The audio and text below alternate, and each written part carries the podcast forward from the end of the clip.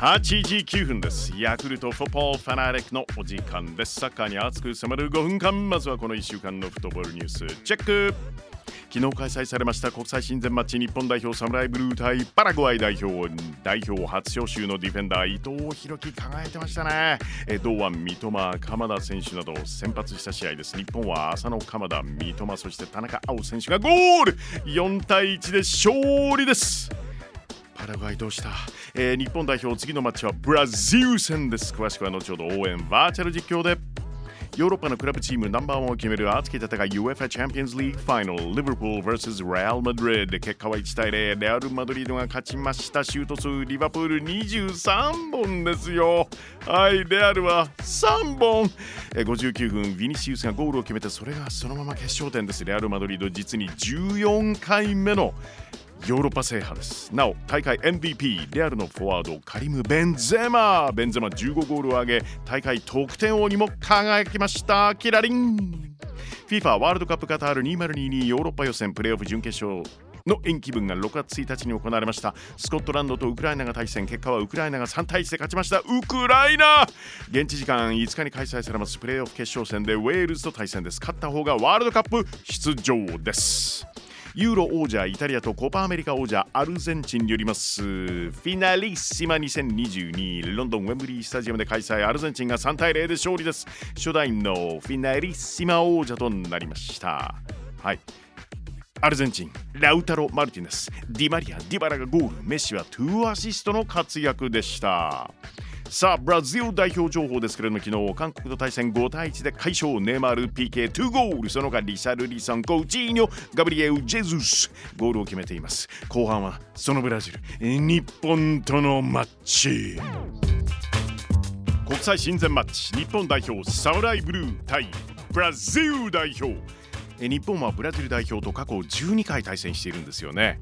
2引き分け10敗です。勝ったことありません。はい。えー、しかも日本の5得点34失点。えー、ちなみにオリンピック代表覚えてますか？96年アトランタ大会で勝ったんですよね。マイアミの奇跡と呼ばれるこの試合1対0でした。川口能活選手すごいセーブの連続でしたよね。さあフル代表で初勝利となるのか。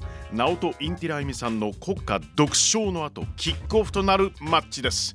日本代表サムライブルー対ブラジル代表。試合の行方を大胆妄想熱烈応援バーチャル実況。舞台は国立競技場です。FIFA ランキング1位のブラジルです。韓国に圧勝して日本へ。最終ラインチアゴ・シウバがボールを持つ。37歳今シーズンはチェルシーで輝きました。鉄人チアゴ・シューバ。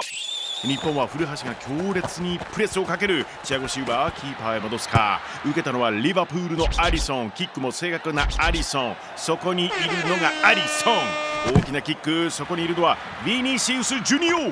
UFA チャンピオンズリーグ決勝でレアル・マドリードの優勝を決めるゴールを挙げて大会の最優秀若手選手に選ばれています。ビニシウス・ジュニオールからマンチェスターシティのガブリエウ・ジェズスにパス。先の韓国戦1ゴール。ジェズスのシュートが来た。ああ枠わずかに外れる。ブラジルこの人もチャンピオンズリーグ優勝メンバーすごすぎレアルの風ミーロがボールを持つどこへ出すのかパケタにパスしかし遠藤航が寄せるブンデスリーガでデュエル1対1での勝利数2年連続ナンバーワンの遠藤ですボールを奪う遠藤鎌田大地に渡すフランクフルトヨーロッパリーグ優勝の立役者鎌田パスを出す伊東純也ブラジルから得点なるか？シュート決まったゴール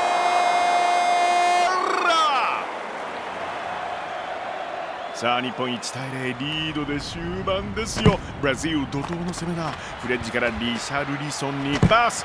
リシャルリソンワンタッチへ中へ。えー、韓国戦2ゴールドネイマールとシュートした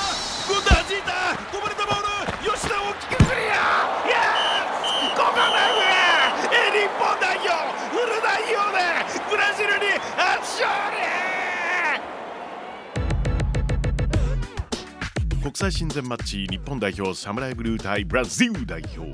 実際の試合は6月6日月曜日です。午後7時20分キックオフ予定です。楽しみですね。